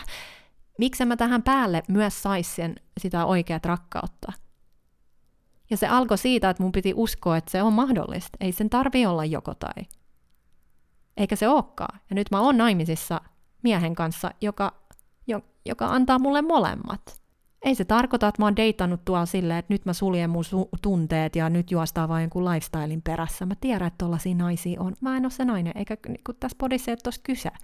Mutta to, toi jotenkin oli niin ingrained in my brain, toi hetki, kun mä mietin, että oh, onpa ikävää. Kyllä mulla oli silleen niin kuin kivaa siellä lomalla, mutta eihän se suhde siitä sitten mihinkään mennyt. Ja mä oon monta kertaa mun tuolla somessa postannut tällaisen quotein, että jos sun tulot – elämänlaatu, ulkonäkö, hyvinvointi, terveys and everything in between ei nouse ylöspäin miehen kanssa, niin you are dating down. Et deittailussa ei mun mielestä ole mitään järkeä, jos sun elämänlaatu pysyy samana. No, mun mielestä ei ole järkeä, koska mä haluan kokea niin kuin everything this world has to offer. Ja kyllä, raha avaa ovia moniin kokemuksiin. mä en ymmärrä, mikä tässä on niin kuin paha miksi tämä on jotenkin niin kuin paha juttu? make it make sense, ladies. Mutta joo, jos sun tulot ei nouse esimerkiksi. No, okei, okay. tämä mun avioliitto on yksi esimerkki siitä, että mulla ei ole ikinä ollut enemmän rahaa ja säästöjä, ja niin kuin mä en oikein ole sijoittanutkaan rahoja ennen, kunnes vasta nyt. Että niin kuin tapahtuu elämässä mitä vaan. Tapahtuu tässä avioliitossa mitä vaan. Siis totta kai, toivottavasti ei tapahdu mitään, mutta niin kuin I'm not walking away with nothing. Mä oon saanut hirveästi vapautta, no esimerkiksi tehdä tätä podcastia, siis mun edellisessäkin suhteessa, siis silloin kun mä tapasin mun eksän, mulla oli, mulla oli ihan älyttömän monta päiväduunia, että mä pystyin elättämään itteni tuolla Los Angelesissa, ja se sanoi mulle se mies, mä en halua, että sä teet mitään näitä duuneja enää, no ei ole niinku, the, the point of life is not that, että lopeta ne duunit, mä annan sulle tietyn niin kuin, summan tässä rahaa ja mä haluan, että sä keskityt nyt siihen, mitä sä oikeasti haluat tehdä. Ja mulla oli silloin se passion project, tolleen alkoi Queen Talk. jos mä olisin joutunut jumittaa losissa niiden päiväduunien kanssa ja maksaa laskuja niin kuin ihan paniikissa siellä, niin en mä olisi voinut lentää Suomeen ja ottaa taukoa ja aloittaa Queen Talk podcastin esimerkiksi. Et mies, joka rakastaa sua ja haluaa sulle parasta ja hänellä on resursseja helpottaa sun elämää, niin hän tekee sen, koska hän rakastaa sua. Kyllähän säkin naisena, jos sulla on jotain resursseja, sä haluat jakaa sitä ihmisille, ketä sä rakastat. Totta kai. Ja sen päivän jälkeen mun ei ikinä tarvinnut mennä mihinkään niin kuin, paskaduuneihin. Ja mun elämänlaatu on noussut, mun, mun ulkonäkö on parantunut, mä en ole stressaantunut, I can focus on my health. Mä oon tässäkin niin kuin puolen vuoden sisällä niin kuin keskittynyt mun terveyteen aivan eri levelillä, koska mun suhde antaa, niin kuin, mulla on access nyt niin kuin kaikkiin parhaimpiin lääkäreihin, esimerkiksi terveydenhuoltoon, mulla on kaikki priva acupuncture, tiiäks, gynekologit niin kuin priva-tasolla täällä, mitä mä en ole niin kuin kokenut ennen niin kuin tällä tasolla, että rakkaudelta tai saa, ja ei nyt mitään niin kuin yleistä terveyshoitoa vastaan, ei tietenkään. Pitääkö mun taas näitä disclaimereita? My point is, jos sä deittaat silleen, että sä nostat sen standardin sieltä alusta, ja mä en nyt taas puhu, että sen miehen täytyy olla joku hemmetin miljonääri. Ei. Mutta niinku just be open, open your mind a little bit. Sun elämän laadun ei pidä ainakaan mun mielestä pysyä samalla tasolla, jos sä oot miehen kanssa. Totta kai sen pitää nousta. Totta kai mä oon taas sanomassa date up. Ei sillä hinnalla, että nyt oot jonkunkaan, ketä sä et rakasta. No. No. Kyllä, mun mielestä ka- kaiken, ja kaikki noin, mitä mä toskin, niin kuin elämänlaatu, ulkonäkö, hyvinvointi, terveys, everything, kaiken pitää nousta. Sun onnellisuuden pitää nousta, sun ka- kaiken, tulojen, kaiken.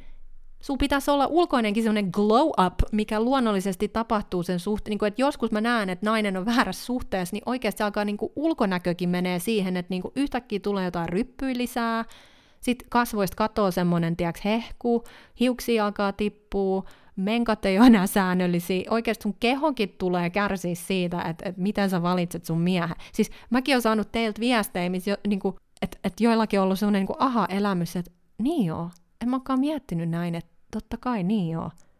Että elämänhän pitäisi olla parempaa miehen kanssa.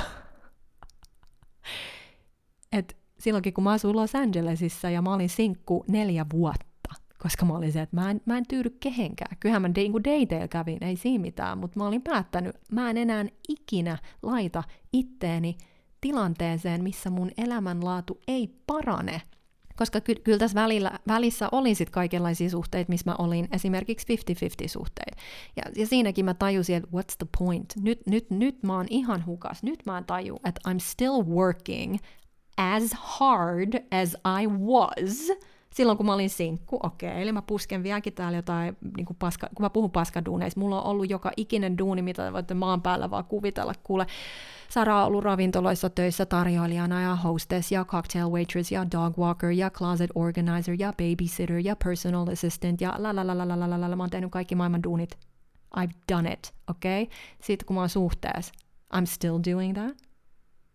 I'm still doing that, okei, okay. sit mä tuun himaan, sit mä annan puolet niistä rahoista, mitkä mä oon ansainnut mun miehelle, alright, mut sit mä oon niin hemmetin väsynyt, että mä en jaksa enää olla edes läsnä sen miehen kanssa, kun mä stressaan jo seuraavaa päivää, ja sit äh, mä stressaan mun kaikista koeesiintymisistä, ja voi vitsi, että nyt meni yksi koeesiintyminen ohi, koska mun piti olla tuo päiväduunissa, ladies, tääkin oli iso juttu, mulla meni niinku oikeasti niinku unelma niinku koeesiintymisiin joskus ohi, tai, tai sitten mä menin koeesiintymiseen ja sitten mä menetin mun jonkun niinku ravintoladuunin sen takia. Oon mä senkin tehnyt. Mutta niinku pointti on se, että sitten kun mä oon parisuhteessa, että tätä haslausta, kun mun pitää myös niinku miehen kanssa jatkaa. I've been there. I have been there. Että mä oon oikeasti ollut silleen zoom out ja mä oon silleen wow, hold on a second. Onko täskään järkeä? Ja sitten kun mä koin sen, että mies on silleen, what are you doing? Lopeta noin duunit tässä on sulle vähän massia ja nyt, niin kuin, nyt, nyt teet asioita vaan, mitkä tuo sulle onnea, että mä tuen sua ihan täysillä. Okei, okay, that makes sense. Nyt tässä on järkeäkin, että mä oon miehen kanssa, koska mä voin aina niinku deittaa ja diipadabailla miesten kanssa and have my fun, sure, mutta se, että mä nyt lähden suhteeseen ja annan kaikkeni siihen ja annan kehoni siihen ja kaiken, niinku kaiken, it doesn't make sense. It doesn't make sense. Et haastaisin teitä myös miettiä, että mitä se independence teille tarkoittaa.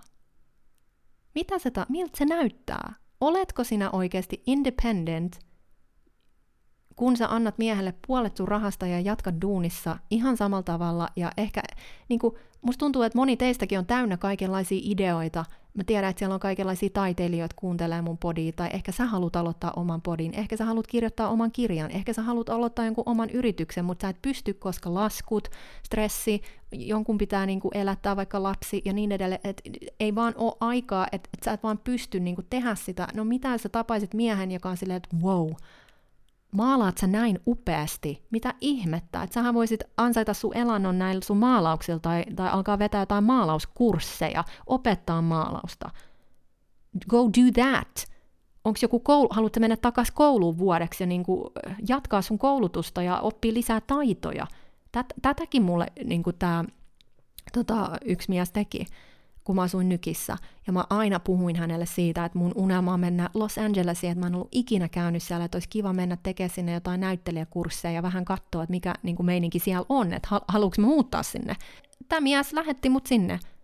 Hän, hän maksoi mun näyttelijäkurssit ja tota, asumiset siellä ja kaikkia. Oli niin kuin mun isoin fani mä olin ihan äärettömän kiitollinen. Niin kuin, että jos se mies vaan pystyy sen tekemään, niin hän sen tekee. Ja nyt puhut, että ihan missä muodossa vaan, nämä voi olla aivan pieniä juttuja, että jos sä oot vaikka se maalari, niin okei, ehkä se mies ottaa jonkun extra shiftin omalla duunilla, jotta se saa vähän ekstra rahaa, ja sitten hän käy vaikka ostaa sulle jotain niin kuin maalaustarvikkeita tai jotain, tai ehkä hän vuokraa sulle jonkun niin kuin studiotilan jossain, mihin sä pääset maalaa. I don't know, mutta saatte tästä nyt varmasti kiinni, että et niin kuin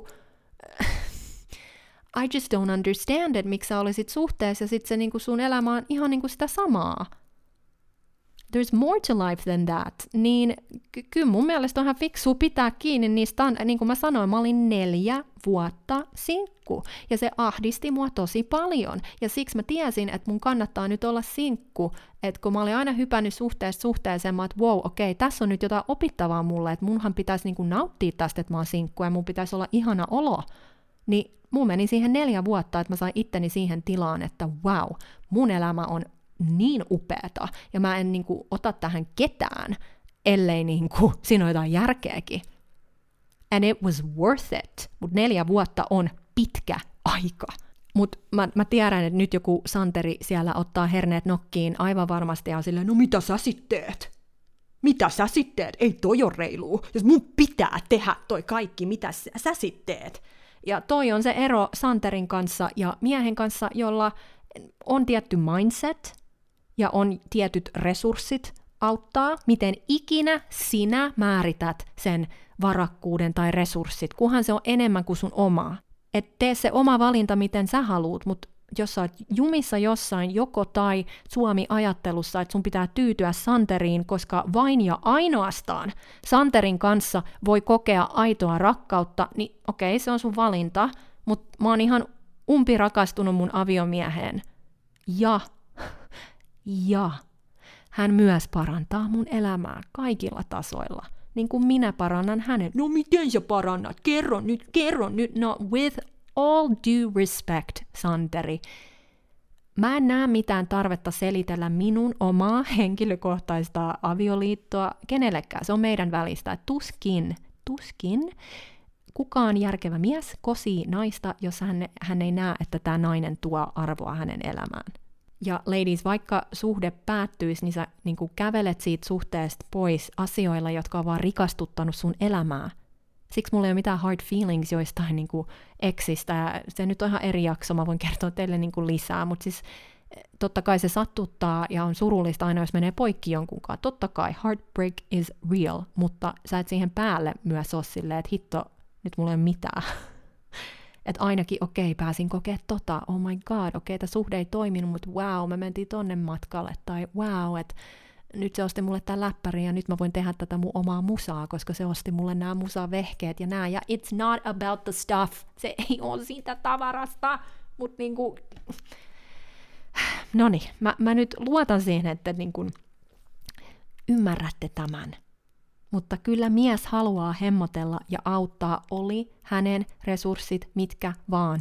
Jos hän ei sitä tee, perhaps tämä mies on sun kanssa siksi, että sä teet jo, niin kuin, että sä haluat aina naisena, että mies haluaa sinut for who you are, not what you do. Tämä on eri miehille, siksi tämä on niin iso multi-layered aihe, koska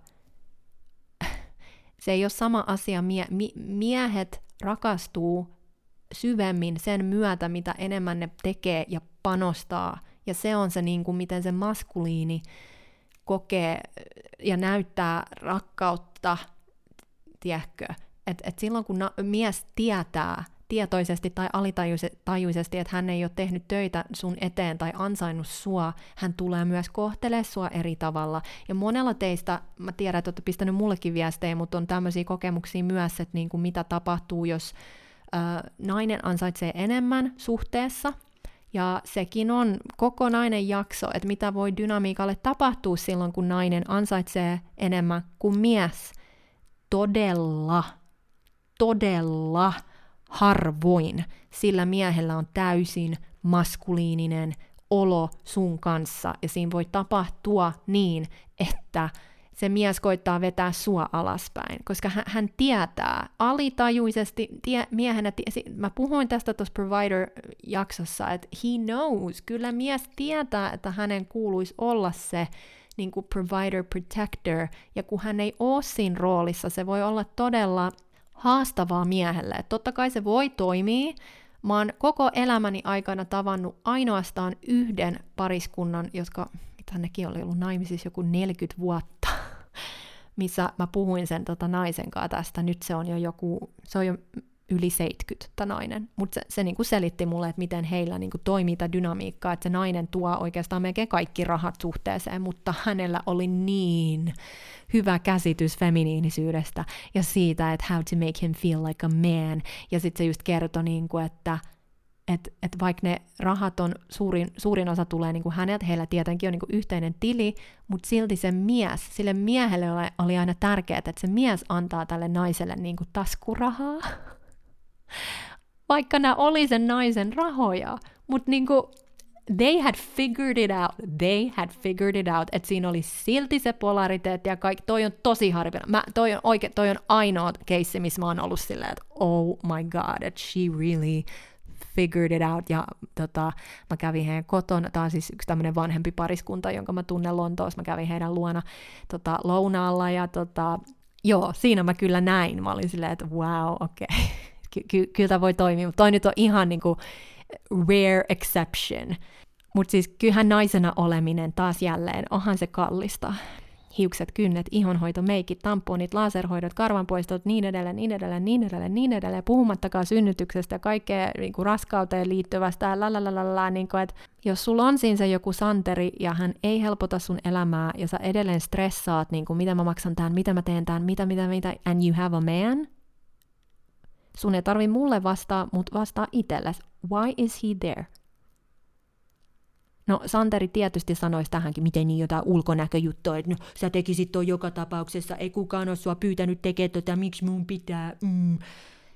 Minä en henkilökohtaisesti lähtisi edes kinaa tosta, koska me ollaan aivan eri planeetoilla. Enkä mä oon ikinä pyytänyt, en mä oon ikinä kitissy ja pyytänyt ja vaatinut mitään keneltäkään. Miehen pitäisi kunnioittaa naista sen verran, että esimerkiksi jos nainen selkeästi panostaa ulkonäköönsä ja mies näkee sen, niin totta kai hän mielellään panostaa suhun. Hänen pitäisi olla ylpeä siitä, että hänen nainen näyttää hyvältä ja kannustaa häntä siihen, koska efforttiahan sekin on. Efforttia, mitä miehen ei tarvitse tehdä. Et Santerin kaltaiset miehet on samoja miehiä, jotka niin haluaa vetää naisia alas heidän, heidän tasolle. Että te olette myös aina valitsemassa teidän tulevien lasten isiä, kun te olette tuolla deittailemassa. Tämä ei ole mikään niinku leikin paikka. Mä aina kannustan teitä miettiä enemmän niinku tulevaisuuteen, 10 vuotta, 20 vuotta, miltä sä, eikä sun nyt tarvii niitä kaikkia vastauksia olla, mutta vähän niinku selkeyttäkää itsellenne, että et miltä se näyttää. Sen oikean, anteliaan miehen kanssa, jolla joo, on varaa auttaa sua tavoilla, joilla sä et itse pysty, niin sen avun myötä sä myös voit saavuttaa omaa uraa menestystä korkeammilla tasoilla. Ja tämähän nyt taas on jotain hirveät myrkkyä siellä Suomessa, että ei saa edetä mihinkään suuntaan, jos mies on auto... Mi- miten niin ei saa? Jos mies rakastaa sua, mitä? Sen pitää katsoa, että sä struklaat siinä. Mä oon tähän päivään asti kiitollinen siitä, että eräskin mies niin tsemppasi mua siitä, että mä lähdin Los Angelesiin. Ja sen yhden reissun kautta mä olin silleen, että okei, mä haluan muuttaa tänne. Mutta en mä olisi varmaan muuten uskaltanut tehdä sitä. Se oli niin iso shokki mulle muuttaa nykistkin losiin taas ja aloittaa taas ihan alusta. Se oli ihan sairaan pelottavaa. Ja se tota, tsemppasi mua ihan täysin. Ai okei, okay, suhde päättyi, mutta niinku, siis mulla on niinku kaikista tollaisista suhteista, mä niinku, niin lämmöllä katon niitä kaikkia. Ei, ei mitään katkeruutta. Eikä siksi, että all the things they did for me. Ei, oli siinä sitä emotional connection. Totta kai oli myös. Ylipäänsä kun puhutaan hypergamiasta, niin sitä on paljon vähemmän nykyään tietenkin, koska naisilla on korkeampi statuksia, niin kuin mä tuossa aikaisemmin sanoin, ja monet naiset ansaitsee miehiä enemmän, joten siis ei miehäkään niin kuin välttämättä ole yhtä paljon jäljellä kuin, niin kuin, tai tietyn tason miehen kuin esimerkiksi 50 vuotta sitten, ja I get it. Mutta en siltikään suosittelisi lähtökohtaisesti, että sä deittaat miestä, jolla on pienemmät tulot kuin sulla, tai että you're dating down. Tästä on tehty useita tutkimuksia, please menkää lukea aiheesta enemmän, esimerkiksi Oxford Academic tutkimus on, semmonenkin oli yksi joku The Female Breadwinner Well-Being penalty, differences by men's unemployment and country. Anyway, siellä tarkastettiin just kaikki näitä eroja, mitä suhteessa voi tapahtua, tuleeko avioeroja todennäköisemmin, kun nainen elättää tai mies elättää tai bla bla bla bla. bla. Siellä käy, se oli ihan siis monen sivun tutkimus, luin sen kokonaan, mutta siis joo, siellä oli tosi paljon kaikkea, mutta siis nämä tutkimuksia on tehty ihan, ihan älyttömän monia. Mutta toivottavasti sä nyt sait tästä jaksosta sen ainakin irti, että ei tietenkään olla nyt sanomassa, että, että date up, marry up, ainoastaan jos mies tienaa sua enemmän, ainoastaan ei, ei. Tämä on taas tämä joko tai ajattelu. No niin, no nyt lähtee taas dis- disclaimerit, luottamus, rehellisyys, kunnioitus, yhteiset arvot kahden ihmisen välillä. No, itsestäänselvyys, itsestäänselvyys, kun minä puhun parisuhteista. Tämä on se niinku basic human respect, totta kai. Haloo, oikeasti, eihän suhde voi olla terveellinen, jos siihen on menty vaan sen perusteella, että mitä mä saan tästä. Hmm. Toihan on tosi sneaky and sick. Mutta joo, siis jotenkin tuntuu, että joka ikinen kerta pitää mainita nämä disclaimerit, koska ollaan niin, kuin niin jumissa siinä joko tai ajattelussa, eikä haluta ajatella sekä että. Sinä voit saada molemmat.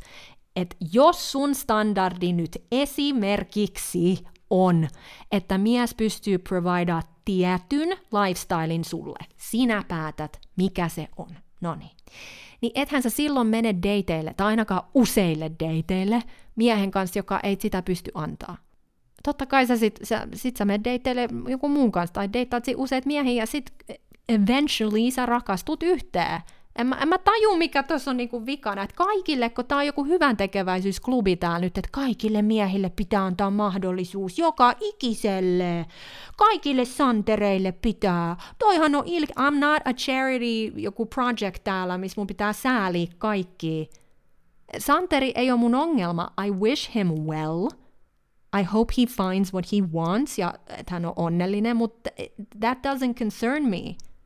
Mutta että oli sun asuinpaikka mikä vaan, sä voit aina löytää miehen, joka voi niin sanotusti tarjoa sulle enemmän. Eli tämä on standardikysymys. Ja nainen, joka miettii enemmän tulevaisuutta ja minkälaiselta se hänen koko elämä näyttää, niin ei tämmöinen nainen jää jumiin johonkin kemiaan, kipinään.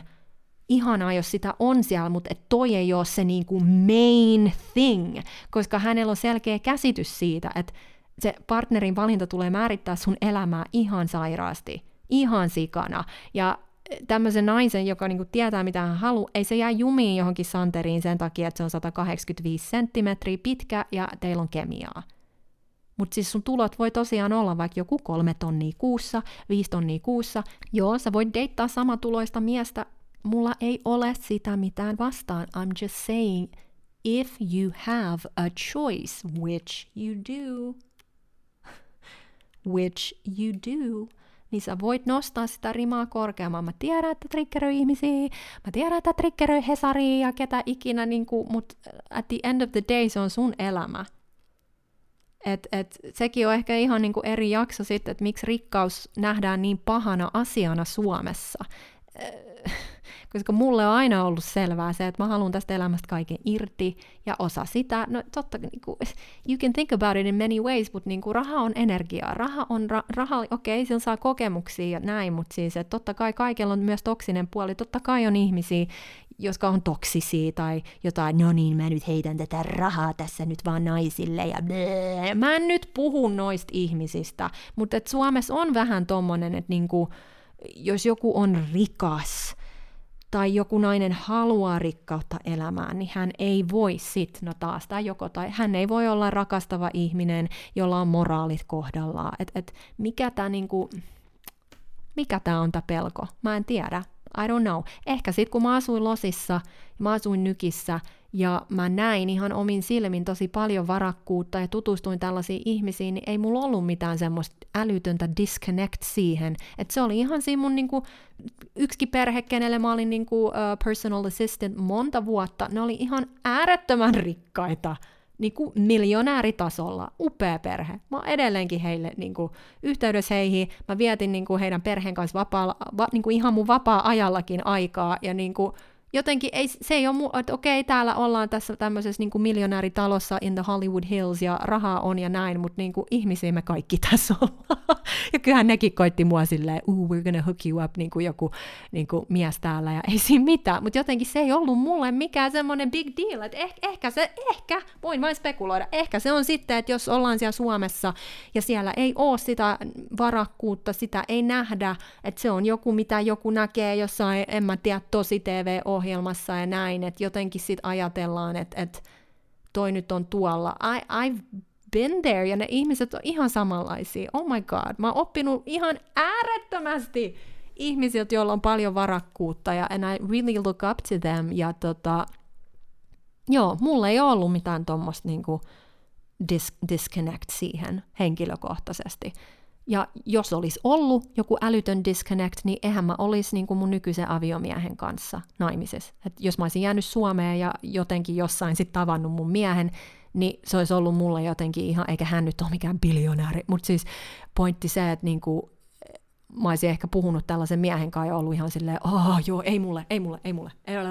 Se olisi ollut jotenkin ihan niin kuin, en mä olisi tiennyt, miten käyttäytyy, koska se olisi jotenkin ollut niin semmoinen eri juttu. Mutta joo, no niin, let's wrap this up, mutta joo, mä oon aina halunnut totta kai rakkautta ja, ja tietyn elintason. Mä oon aina halunnut matkustaa, I like the finer things in life, siinä ei ole mitään vikaa, tää on ollut ihan normaalia.